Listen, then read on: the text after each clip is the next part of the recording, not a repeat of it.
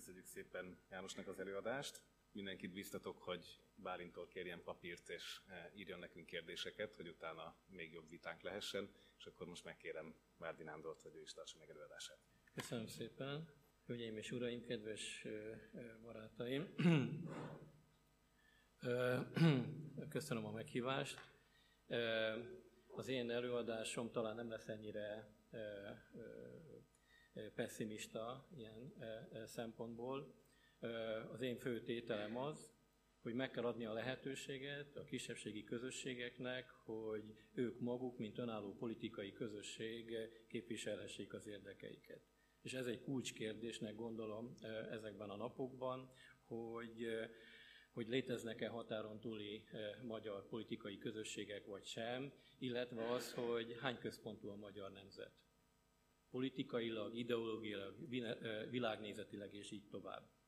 Hogyan szokás beszélni a külhoni magyarok kapcsán? Ugye az egyik beszédmód, amit én is nagyon gyakran végzek, az a varástalanítás, amikor egyszerűen úgy beszélünk a határon túli magyarokról, mint egy élő társadalomról, nem a hozsannákkal, nem nemzeti szimbólumokkal, nem borbás marcsiként a fenyőfa alatt, a hidegben, székely ruhában, vagy így tovább, hanem mint egy működő közösségről beszélni. A másik beszédmód egy politikai kritikaként, amikor vagy nemzetietlenség, vagy a nemzetiség vágyával jönnek velük szembe, avagy megfogalmaznak Kolozsváról, Szabadkáról, Pozsonyból máshonnan álláspontokat, és úgy beszélnek Magyarországról és hát a tudomány felkent papjai, olyan emberek, mint én, gyakran eh, eljátszák a szakértő szerepét, és elmondják a politikusoknak, hogy mit is kellene eh, eh, csinálni. Ez is egy beszédmód a határon túli magyar ügyekben. Én most a, a, azt választottam, hogy társadalmi folyamatokról és jelenségekről fogok beszélni, ambivalenciákról, a társadalomtudományban ez mindig a legérdekesebb.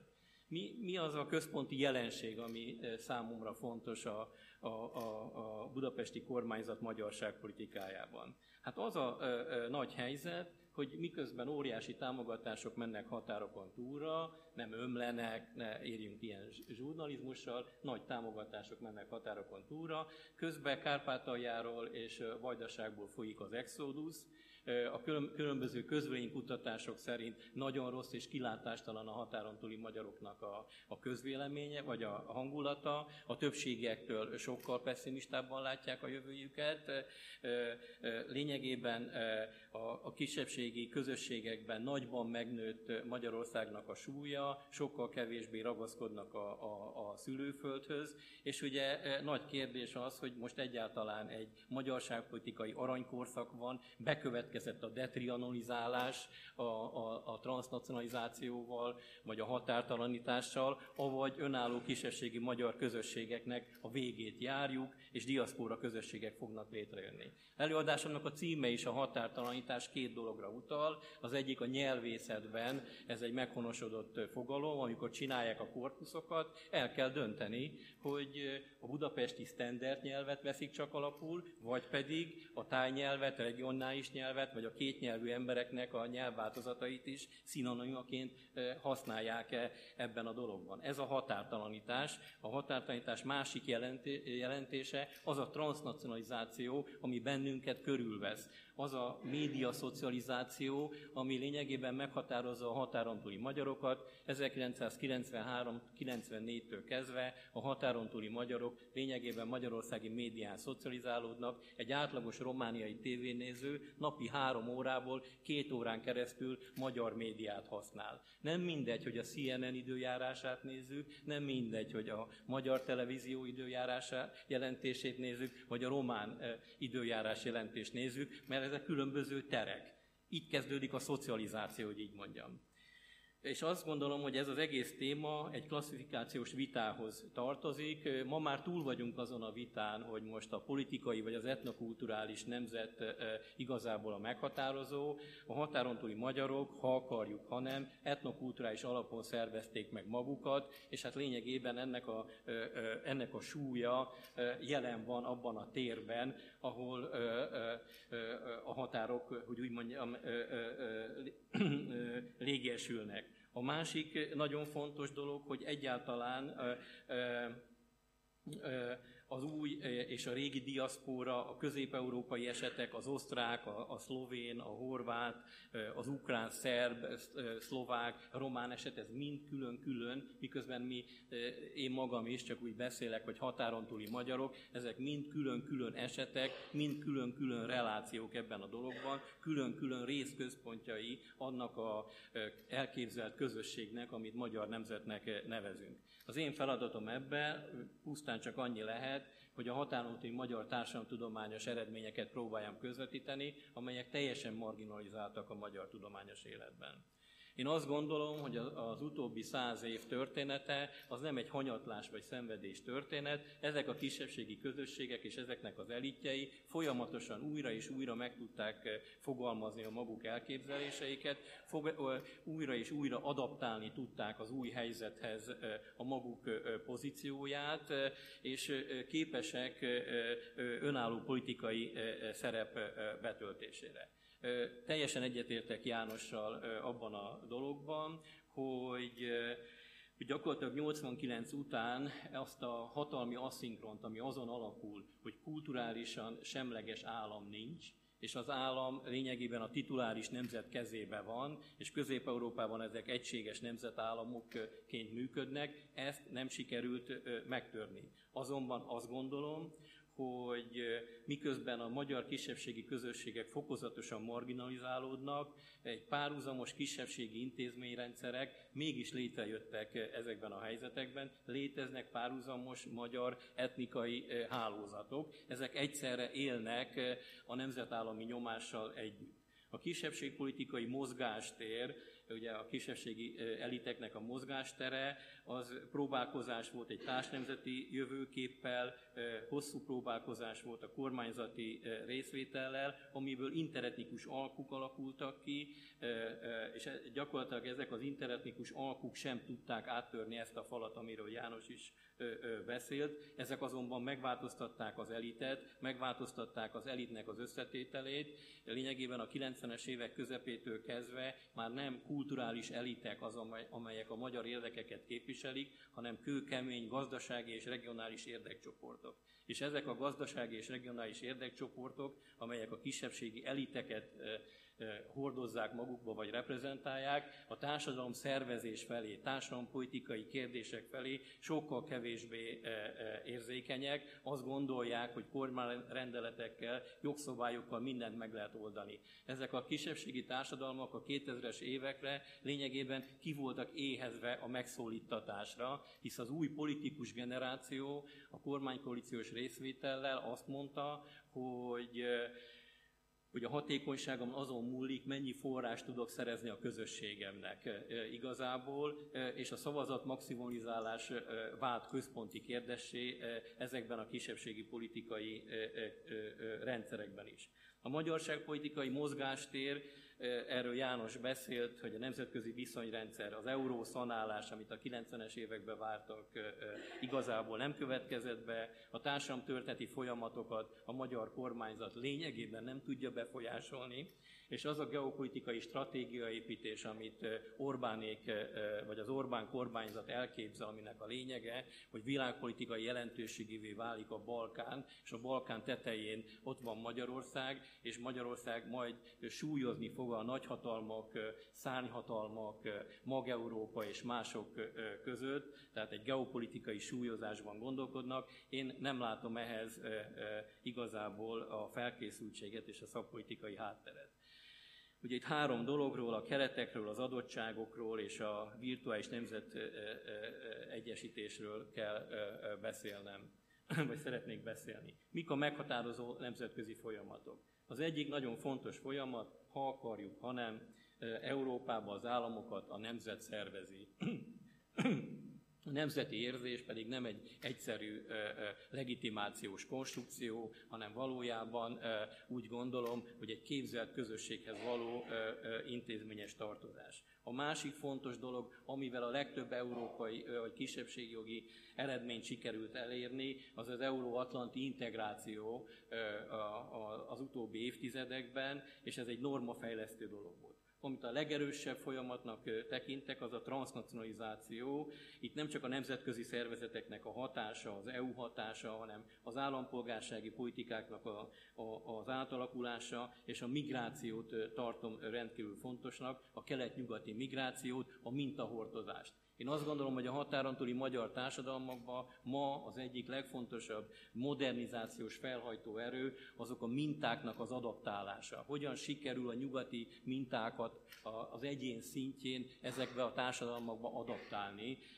és, és azért tartom nagyon fontosnak ezt, a, ezt az új nemzetközi helyzetet. Ha nemzetépítési stratégiákat nézzük meg, én azt gondolom, hogy a hagyományos vagy egy védekező nemzetépítő stratégia mellett a magyar esetben rendkívül fontos a transzhumanitás célzó, egy transnacionális nemzetépítés, lényegében a Fidesz azáltal, hogy kiviszi, és az előző kormányzatok is lényegében a határon túlra kiviszik a magyar intézményrendszert a 90-es évektől kezdve, ma már ugye a, a, a, a születési támogatás, demográfiai akciókat, felsőoktatást, és sorolhatnám nagyon sok mindent, kivisznek határon túlra, lényegében a határok fölött építenek egy nemzeti intézményrendszert.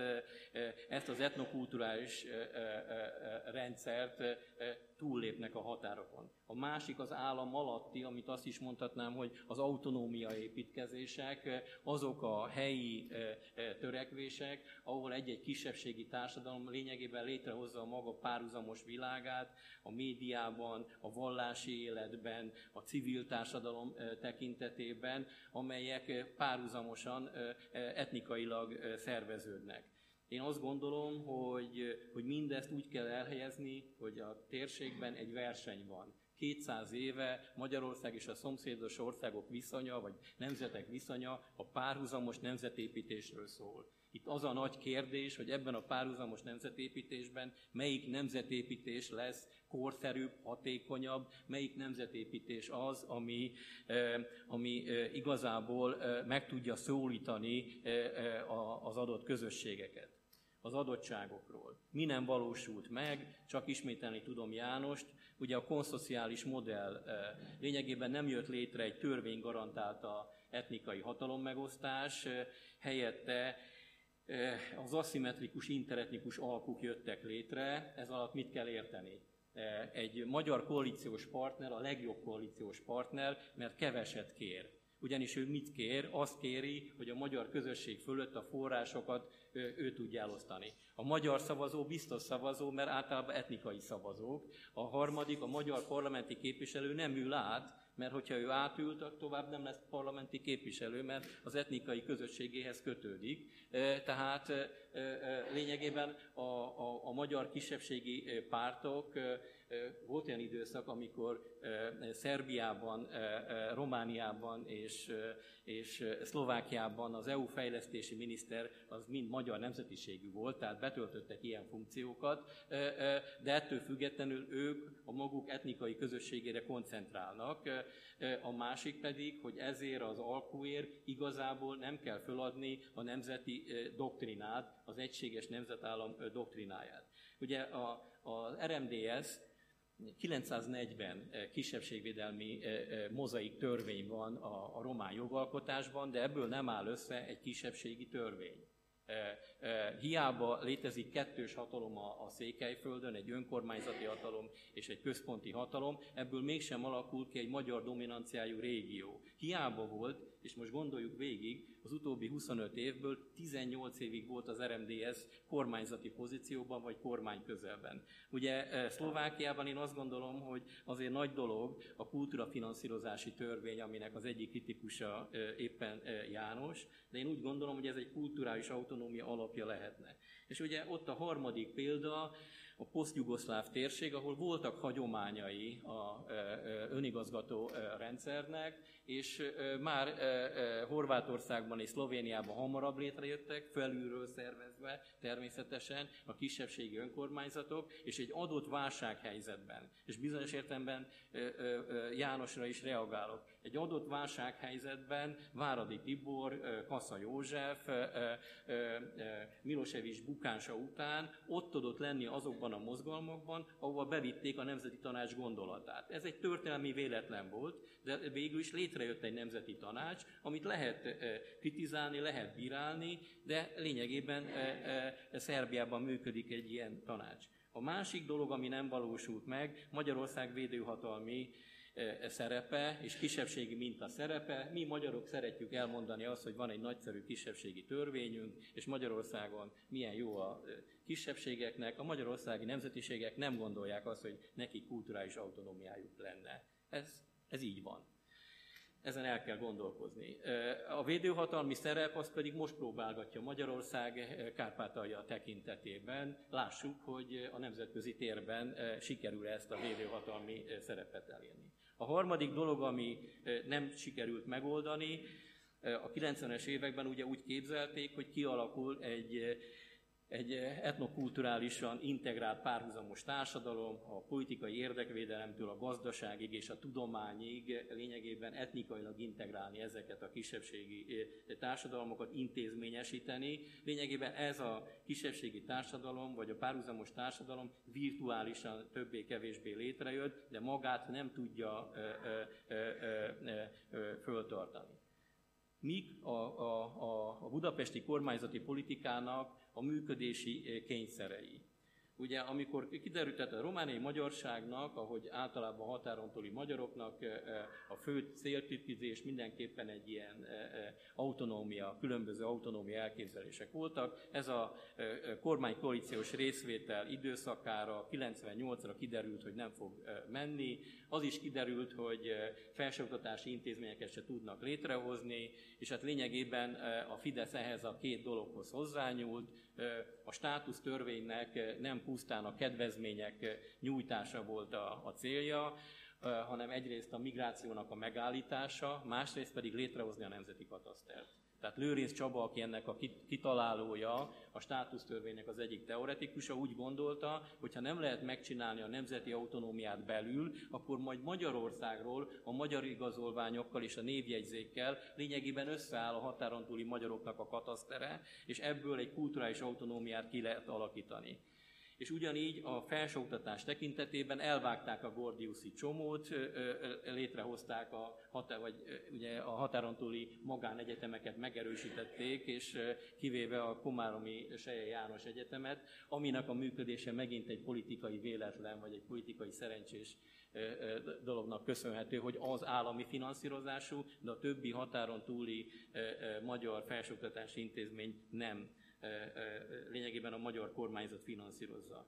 Nagyon fontos a másik ilyen kényszerhelyzet, hogy a Fidesz ugye, a mai Fidesz hivatalos diskurzus úgy állítja be, hogy a nemzetpolitikának egyenes folytatása a kettős állampolgárság. Én azonban úgy gondolom, hogy a 2004-es népszavazás, ami egy belpolitikai ügy volt, én azt gondolom, hogy a 2004-es népszavazás a kettős állampolgárságról az nem a határon túli magyarokról szólt, hanem arról szólt, hogy Gyurcsány Ferencnek meg kellett mutatnia, hogy Orbán Viktor legyőzhető. Ez egy belpolitikai ügy volt, ennek a, a, a kára határokon túl e, e, igazából beláthatatlan, hogy milyen e, e, helyzeteket teremtett, de ezzel a Fidesz belekerült abba a helyzetbe, hogy nem mondhatta azt a kettős állampolgárságra, hogy nem. Tehát ettől egyenes út vezetett e, lényegében 2010-ig a kettős állampolgárságig, miközben előtte a Fidesz vezetői határozottan féltek az otthonteremtés vagy az otthonmaradás program jegyében egy nagyobb magyarországi migrációs hullámtól. 2010-től kezdve pedig azt látjuk, hogy lényegében a NER ki is mondja, hogy hogy itt nem csak egy külső, vagy nem csak egy belső, hanem egy, egy külső nemzeti egységről is szó van, tehát bizonyos értelemben a Magyarországon meglévő politikai közösségnek a deficitjét a határon túli magyarokkal való egységgel lehet igazából kompenzálni, és hogyha megnézzük ennek a diskurzív oldalát, megnézzük ennek a mediatizáltságát, akkor a határon túli magyarok a közmédiában folyamatosan, mint egy pozitív példa, mint egy pozitív sikertörténet jelennek meg, akiket persze veszélyeztetnek. És hát ugye beszéltem a határon túli magyar elitek megváltozásáról is, vagy, vagy átalakulásáról, ezekről a gazdasági regionális érdekcsoportokról, de azt kell mondani, hogy ezek önálló politikai közösségnek tekintették magukat az ezredfordulótól kezdve. Ugye mi a helyzet az egyes különböző országokban? Ugye a rossz államnál csak egy rosszabb van, ha nincs állam.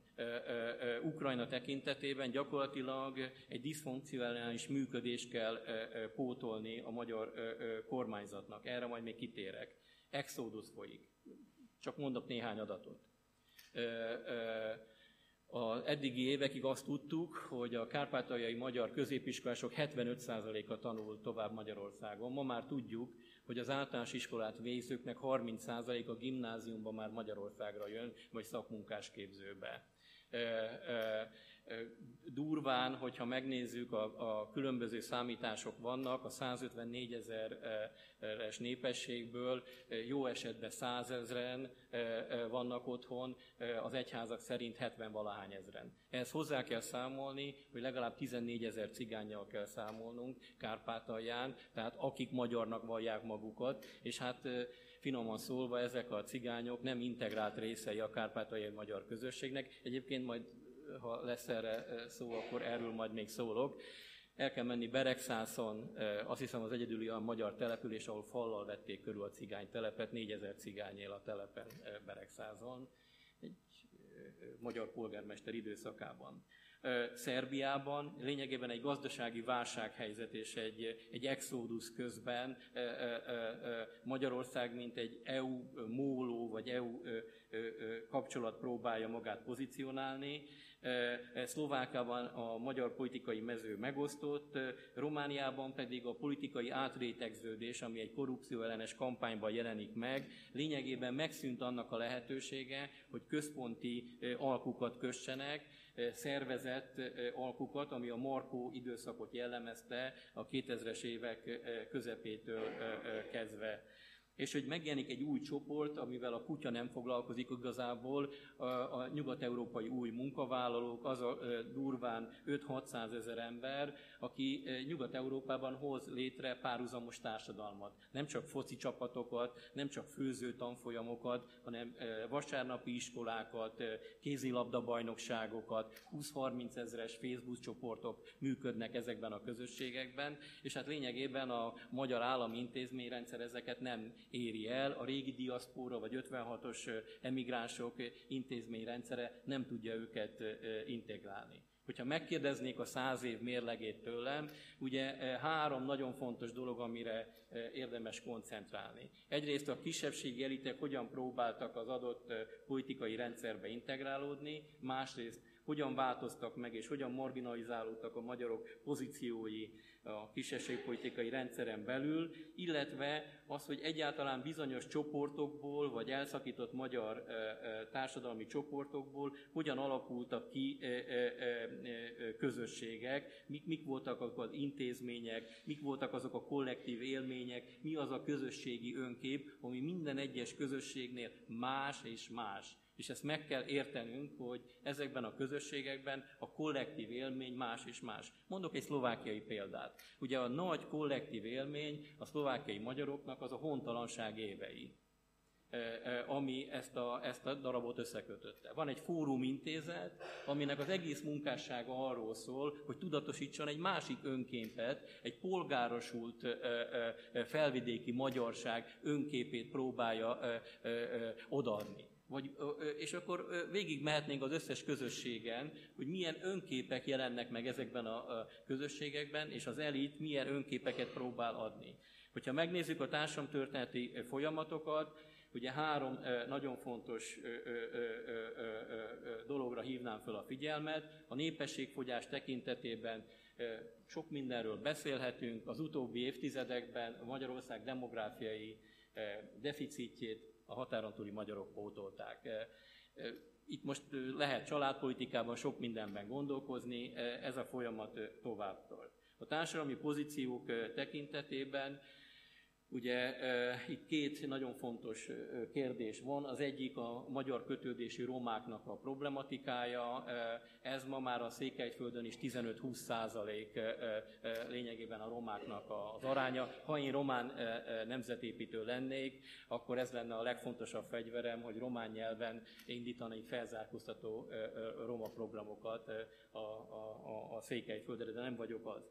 Tehát ez a roma probléma, ez egy égető kérdés a határon túli társadalmakban. A másik pedig a többségi nyelv elsajátításának a, a problémája.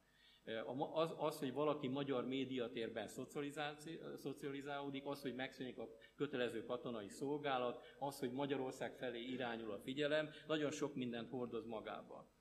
A különböző ilyen ifjúságkutatási vizsgálatok szerint egy szlovákiai középiskolás diáknak a tanidejének, tehát amit tanulásra fordít, durván 20-25%-a megy a többségi nyelv tanulására el. Erdélyben ez 30-40 százalék. Tehát kb. 40%-át az idejének azzal tölti, hogy a többségi nyelvet tanulja meg e, e, középiskolásként, és akkor választania kell. A piacon választhat világnyelv vagy a többségi nyelv között. És hát miért ne a világnyelvet válassza? És mindenütt látjuk ezekben a mérésekben, hogy még Kolozsváron is romlik a, a diákoknak a, a többségi nyelvtudása, tehát az önbevallás alapján, hogyha valakit ez érdekel, akkor ki tudom betíteni a táblákat. Tehát azt látjuk, hogy egyre nagyobb gondot jelent egyáltalán a, a, a többségi társadalomba való integráció, és hát ebben a transnacionális világban miért nem egyszerűbb egy világnyelvvel kilépni ebből a kisebbségi aszinkronból? Ha nekem jogom van, mint Magyarországénak tovább lépni, neki miért Miért nincs joga? Ő miért etnikai rabszolga ebben a dologban? Ugyanúgy joga van ehhez a továbblépéshez. És ugye ott van a kisebbségi társadalom önképépítése, és egy nagyon nagy probléma, hogy az utóbbi évtizedekben lényegében nem alakultak ki az önálló regionális médiák. A, a utóbbi néhány évben pedig a Fidesz felvásárolta ezeket a médiákat, tehát nem alakultak ki a regionális vélemények, ha véleményt akarnak elmondani, azt a magyarországi médiákon keresztül tudják igazából megtenni, és hát megszűnik ez a dolog. Tehát kialakul az a az a, az a mondás, hogy fizikailag Szlovákiában, fejben Magyarországon, vagy fizikailag e, e, e, Székely vagyok és a Székelyföldön, de, de valójában e, Budapestben e, élek ebben a dologban. Itt néhány ilyen táblázat, amiket én most, hogyha valakit ez érdekel, akkor bele lehet menni. Előadásom utolsó részében beszélnék a virtuális nemzeti egység megteremtéséről, aminek a kulcsa a honosítási törvény. A tíz utáni rendelkezéseknek egy jelentős része olyan szervezeti megoldás, ami arról szól, hogy bizonyos értelemben a magyar társadalmat érzékenyesítse a probléma felé. Nem értek el eredményt, a különböző tárki és egyéb kutatások szerint a határon túli magyarok megítélése 2004 óta gyakorlatilag ugyanúgy stagnál Magyarországon, sőt, vannak olyan vizsgálatok, ami szerint romlik a határon túli magyaroknak az ismertsége és a megítélése ugye a Nemzeti Emléknap, a iskolai utazási program, a Magyarságháza. Most gondoljanak bele egy egyszerű dologba. A Nemzeti Emléknap, ugye ez a trianoni emlékezés. Miközben a határon túliaknak a Nemzeti Emléknap az március 15-e. Most ő miért emlékezzen június 4-ére? Persze, mert a sors története hozzáköti, de, de hát ő neki nem ez. De Magyarország azt mondja, hogy ez az emléknap, a gimnazisták ekkor kirándulnak. Vagy iskolai utaztatási program x évnek telt el, hogy kölcsönös legyen. Az utaztatási program, ez a határtalanul program, ez csak arról szól, hogy magyarországiak mehetnek oda. De hogy az ottaniak, az most indul el, hogy onnan egyáltalán ide tudnak jönni. Tehát van egy sor ilyen intézkedés, és hát kialakultak ezek a szakpolitikai évek, megjelenik egy program ebben a dologban. Én azt gondolom, hogy a legfontosabb programok az óvoda program, az egyháztámogatási program, a média monopólium kialakítása, a gazdaságfejlesztési program és a Kárpátalja. Az óvoda program mutatja ennek az elgondolásnak a lényegét. Miről szól? Amit mondtam, nemzetépítések vannak párhuzamosan egymás mellett, ki a korszerűbb. Ugye 9 milliárd forintból most 48 ezer magyar óvodás van határokon túl, és azt mondják, hogy gyakorlatilag 2021-re legyen 60 ezer magyar óvodás e, ezekben az új óvodákban, mert hogy korszerű óvodák lesznek, más játékokkal, stb. stb. építsünk ugyanígy iskolákat. Legyenek ezek korszerűbbek, és a vegyes házasságokból, gyakorlatilag a vegyes házasságokból ugye az a helyzet, hogy a vegyes házasságoknak a, a, a kétharmadából ö, ö, többségi ö, nemzetiségű vagy tituláris nemzethez tartozó származik, hogy ezeket a vegyes házasságokat próbáljuk megszerezni és felmenő rendszerbe az iskola és így tovább épüljön föl. Grezsa István ennek a, egy én azt gondolom, hogy egy kitűnő szakember ebben a, a, a dologban, ennek a programnak az egyik mentora, és hát lássuk, hogy mi lesz ebből a programból. A másik az egyház támogatási program, ami egy örökségvédelmi dolog. Ugye a média monopólium kialakítása, ez ismerős Magyarországon, lényegében határon túl is létrejött. A kettős állampolgárság várható következményei. Ugye én azt gondolom, hogy a praktikus okoknál mindenképpen a nemzetközi munkaerőpiacra való kilépés. Van különböző számítások vannak arról, hogy a Vajdaságból körülbelül 80 ezeren, Erdélyből körülbelül 100 ezeren magyar útlevéllel nyugaton ö, dolgoznak.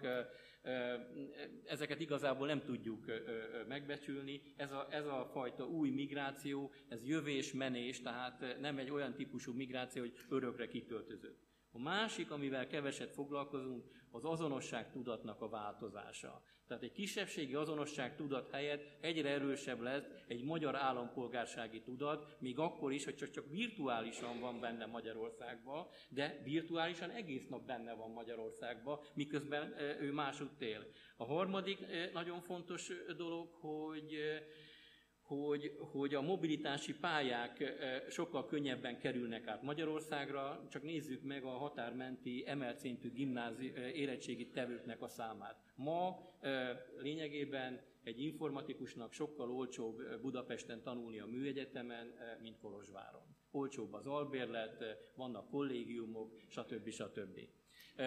Tehát folyik ez a, ez a folyamatos agyelszívás ebben a dologban, és hát nem kell a kétnyelvűség és a hatalmi aszinkront vállalni. Elmélyül a kisebbség eliteknek a, a, a válsága is, és így tovább. Én azt gondolom, hogy nagyon fontos az, hogy miközben jogilag megtörtént a politikai közösség kiterjesztése, de szociológiai értelemben, mint már említettem, igazából nem változott. Ugye Kis Tamás mondja azt, egy kitűnő kolozsvári szociológus, hogy két identitásprojekt van. Van egy, egy regionálisan meghatározott identitásprojekt, amit a kisebbségben a szubszidiaritás, a decentralizáció, a kisebbségi kompetenciák, például a pluralitáshoz való viszony, másság, a saját intézmények irányítása jellemzi, és létezik egy diaszpóra identitás. De az, amit az előbb kezdtem el mondani az állampolgársággal kapcsolatban, Habzi Attilának a különböző szörvény és fókuszcsoportos kutatásaiból látjuk ezt a dihotómiát, tehát, hogy a kisebbségi identitás az mindig valamilyen viszonylagos dolog. Az állampolgári az azért egy maradandó papír. A, a kisebbségi identitás az egy, az egy valami adottság, vagy, vagy valahogy beleszülettem. A másikat adták nekünk, megszereztük, kaptuk. És akkor végig lehetne venni, hogy ez a, ez a fajta állampolgársági identitás mennyi kapaszkodót ad annak az embernek, aki az élete nagy részét egy hatalmi aszinkronban tölti el, még akkor is, hogyha lehet, hogy több magyar területen él. Ugye a budapesti látószög ma már nyíltan kimondja a politika, hogy nincs erdélyi, felvidéki, vajdasági vagy más ügy, hanem ö, ö, magyar ügy van, ö, tehát Kárpát-medencei ügy van, van egy központi ö, ö, ö, igény, és hát mindenképpen ezek, ö, ezek érvényesülnek. Itt nagyon fontos a munkaerőigény. Tehát ez egy kulcskérdés. A lényegében a kelet-magyarországi nagy beruházások azzal számolnak, hogy a határon túli szakképzés hogyan alakul, és mit tudnak ezekről a területekről hozni, kimondva vagy kimondatlanul. Én azt gondolom, hogy a választói jog kiterjesztésével kapcsolatban a magyarországi látószög mögött van egy határon túli látószög, amire fölhívnám a figyelmet. A magyarországi pártok, amikor határon túlra mennek kampányolni, vagy rájuk lehet szavazni, nekik nincs a határon túli magyaroknak igazából programjuk. Tehát úgy kell rájuk szavazni, hogy, hogy minthogyha ő is Magyarországon élne, minthogyha így döntené el ezt a, ezt a fajta képletet, mert a hat, gyakorlatilag nincs ilyen regionális politikája a magyarországi pártoknak. Az még nagyobb baj, hogy a magyarországi pártoknak magyarországi regionális politikája is alig van. Itt a konkrét programokról ugye vannak tematikus évek, és van egy sor program. A gazdasági programoknál nagyon fontos az, hogy míg az oktatás, a, a, az óvoda program, a, a, az iskolák felújítása program, az egy Magyarországról keresztül vitt, felülről hozott program. A gazdaságfejlesztési programokba a kisebbségi elitek, először Pásztor István verte vissza a magyarországi elképzeléseket, utána a sorozatban ezek a kisebbségi gazdasági elitek adaptálták a magyarországi elképzelést, és ki is alakultak a vezérek, Pásztor István és Brenzovics László, aki ebben a vezérdemokráciában Magyarországhoz képest tudja ezeket a programokat adaptálni. Ugye itt Vajdaság esetben 50 milliárdról van szó, Kárpátalja esetében most egy olyan 19 milliárdról, Székelyföld esetében egy 25 milliárdos összegről, ezek különböző tételekből mennek össze. Ne felejtsük el, ezeknek az országoknak ez nagyon jól jön, ugyanis ennek van egy áfa tartalma ezeknek a, ezeknek a támogatásoknak, és hát itt jön a, a beruházási politika. És hát itt jönnek a különböző intézményfejlesztések, és akkor itt van egy ilyen költségvetési dolog. Ugye én nem e, e, innék rá gálickövet, hogy ezek a számok pontosak, pedig én számoltam ki a költségvetésből. Miért? Egyrészt azért, mert a Fidesz kormány elérte azt, hogy az EU-s nagy operatív programokból ki lehet határokon túlra vinni 8-10 százalékot. Ezt tegyük, hogy a oktatásfejlesztési 12 milliárdos programból azért mégiscsak 1 milliárd forint, amit a Nemzetstratégiai Intézet eh, ki tud vinni határokon túlra. Tehát igazából nagyon nehéz átlátni, hogy mennyi pénz megy határokon túlra. Itt azért a dinamikát látjuk 2008-tól, eh, 2010-től eh, kezdve, hogyan ugrik meg ez a dinamika most ebben a vonatkozásban. Tehát, hogy azért mégiscsak valamit arányítsunk. A két világháború között persze nem lehet költségvetéseket így összehasonlítani, de hogy arányítsunk. Két világháború között a magyar költségvetésnek 4, eh, tehát 0,4%-át költötték eh, határon túli támogatásra, ebből tartották fönn a határon túli magyar oktatási rendszert. Az Antal kormány alatt ez durván olyan 0,1 körül volt, 0,2-0,3-ra ment föl százalék, 0,3 százalékra. Most ott tartunk, a Gyurcsány kormány alatt ez 0,17 volt, és most ott tartunk, hogy fél százalék a, a magyar állami költségvetésnek. De mondom, ezek a, ennél az összegeknél nagyobb összegek mennek ki a magáncégektől, az állami tulajdonú vállalatoktól külön politikai projektekre. Ugye ez a BGA támogatás, amiből látjuk azt, hogy a 2014-ben hogy a Betlen Gábor alap, a legnagyobb ilyen közvetítő alapnak a támogatása, az az oktatási nevelési támogatásra megy el, arra 20 ezer forintokra, amit minden család megkap, és hát gyakorlatilag egy feneketlen zsákban megy el. A politikának azonban nincs ereje, hogy hozzányúljon, ugyanis a Székelyföldre megy el kb. 5 milliárd forint, a családokhoz, ahol nincs is más oktatás, mint magyar oktatás. De hát gondoljanak bele, hogy e, ezeket a pénzeket, és most megint a, a, a, a tudálékos szobatudós jön belőlem elő, hogy ezeket a pénzeket, hogyha a tanári fejlesztésre és tanári fizetésre fordítanák, akkor mennyivel többet lehetne elérni. Csak úgy elmondanám, hogy Budapesten és Székelyudvarhelyen egy magán angolóra ugyanannyiba kerül a, magánpiacon. És ugye itt vannak a nemzeti jelentőségű intézmények, amelyek gyakorlatilag a magyar hálózatot tartják el. Ez a táblázat azért érdekes, mert ebből látjuk, hogy durván a közoktatásban 200 ezer gyerek van határokon túl, akik magyar intézményrendszerbe járnak. Ugye mondtam, hogy 2017-ben az elszámozási törvény szerint 113 milliárd forintot költött a magyar állam határon túli magyarokra. Ezeknek a gyerekeknek az iskoláztatása, tehát a közoktatás iskoláztatása durván 90 milliárd forintba kerül határokon túl. Tehát ezeket a szomszédos országok költségvetése biztosítja, természetesen a magyar adófizetők pénzét igénybe véve. Ezt csak azért mondom, hogy lássuk ezeket az arányokat. Tehát Magyarország még ilyen nagy volumennél se tud igazából egy Kárpát-medencei teljes intézményrendszert eltölteni. És nagyon fontosnak gondolom a kárpátai projektet. Keveset beszélünk erről, miközben hát a szomszédban mégiscsak egy háború folyik Kárpátalján, és sokan azt fogalmazzák meg, hogy Kárpátalján a magyar kormány egy árnyékkormányzást alakított ki. Én nem gondolnám, hogy ezt így kellene nevezni. Egyszerűen olyan helyzet alakult ki Kárpátalján, ami Magyarországra is veszélyes lehet. És ezt most nem biztonságpolitikai okokból mondom, hanem például a sertéspestis miatt, a, a gyerekfertőzések miatt, az, hogy nincs klór Kárpátalján, ezeket mind Magyarországról biztosítják, vagy a katasztrófavédelem, vagy a rendkívüli alapokból. Lényegében egy infrastruktúrális működést kell ezen a területen biztosítani. Hát látszik az, hogy az utóbbi három évben majdnem két milliárd forintot fordított erre a magyar kormányzat, oltóanyag, orvosi eszközöt, felújítás, stb. Egy nyelvi dolog. Igen, Kárpátalján folyik az orvosoknak és a tanároknak a magyar állam általi dotálása. Bármelyik orvos, aki magyarul egy bizottság előtt magyarul megszólal, bizonyítja a magyar nyelvtudását, havi 50 eurót kap Kárpátalján. A tanárok, egyházi magyar intézményekben dolgozók ennél egy nagyobb összeget, közel 100 eurót kapnak. Egyszerűen ami azért, hogy ez az intézményrendszer működhessen Kárpátalján. Ugyanitt létezik egy kárpát-aljai oktat, nyelvoktatási program, ami teljesen egyedülálló. Az utóbbi három évben 13 ezeren tanultak magyarul Kárpátalján különböző kurzusokon, mert hogy hát EU-s ország, Magyarország és divat ez.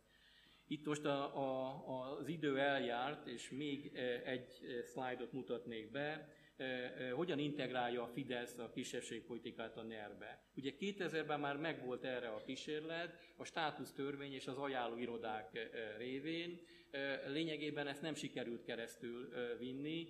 2002 után elindult különböző protestcsoportoknak a támogatása a a meghatározó pártokkal szemben. Ezt sem sikerült keresztülvinni. Lényegében 2010 környékén, amikor minden egyes országban az adott kormányzó párttal az interetnikus alkuk nem igazán tudtak már működni, nem folyt a, a forrásszerzés, akkor volt kénytelen ez a forrásszerző kisebbségi elit Magyarország felé fordulni, és lényegében ma az a helyzet, hogy a különböző forrásokért a különböző kisebbségi elit csoportok a különböző Fidesz kisebbségi klientúrákhoz fordulnak különböző csatornákon. Lehetséges-e a vezérdemokrácia körülményei között kezelni a kisebbségi kérdést? Én azt gondolom, hogy, hogy igazából nem lehetséges, egyszerűen azért, mert az a centralizációs politika, az a szakpolitika nélküliség, az a politikai kommunikáció, amire fölépül az a vezérdemokrácia, ami ma Magyarországon működik, az a kisebbségi társadalomban pont ellentétes vonatkozásokkal jár, és és, nem, és magyarországi gyakorlat nem lehet kisebbségvédelmi hivatkozási alap sem ebben a vonatkozásban. Bizonyos értelemben végezetül Jánosnak a, a, a reagálására vagy felvetésére válaszolva, én, én is azt gondolom, hogy, hogy pillanatnyilag nem látunk lehetőséget, áttörést hogy hogyan lehetne ezeket a nemzeti doktrinákat megváltoztatni, de hogyha nincs erős magyar politikai közösség, olyan, ami az adott országban adaptálni tudja az, aktuális helyzetet, és Budapest és az adott főváros nemzetépítése között igenis tud külön stratégiát megfogalmazni, akkor a lehetősége is elveszett annak, hogy legyen egy erős nyomásgyakorló csoport. Köszönöm szépen, hogy meghallgattak.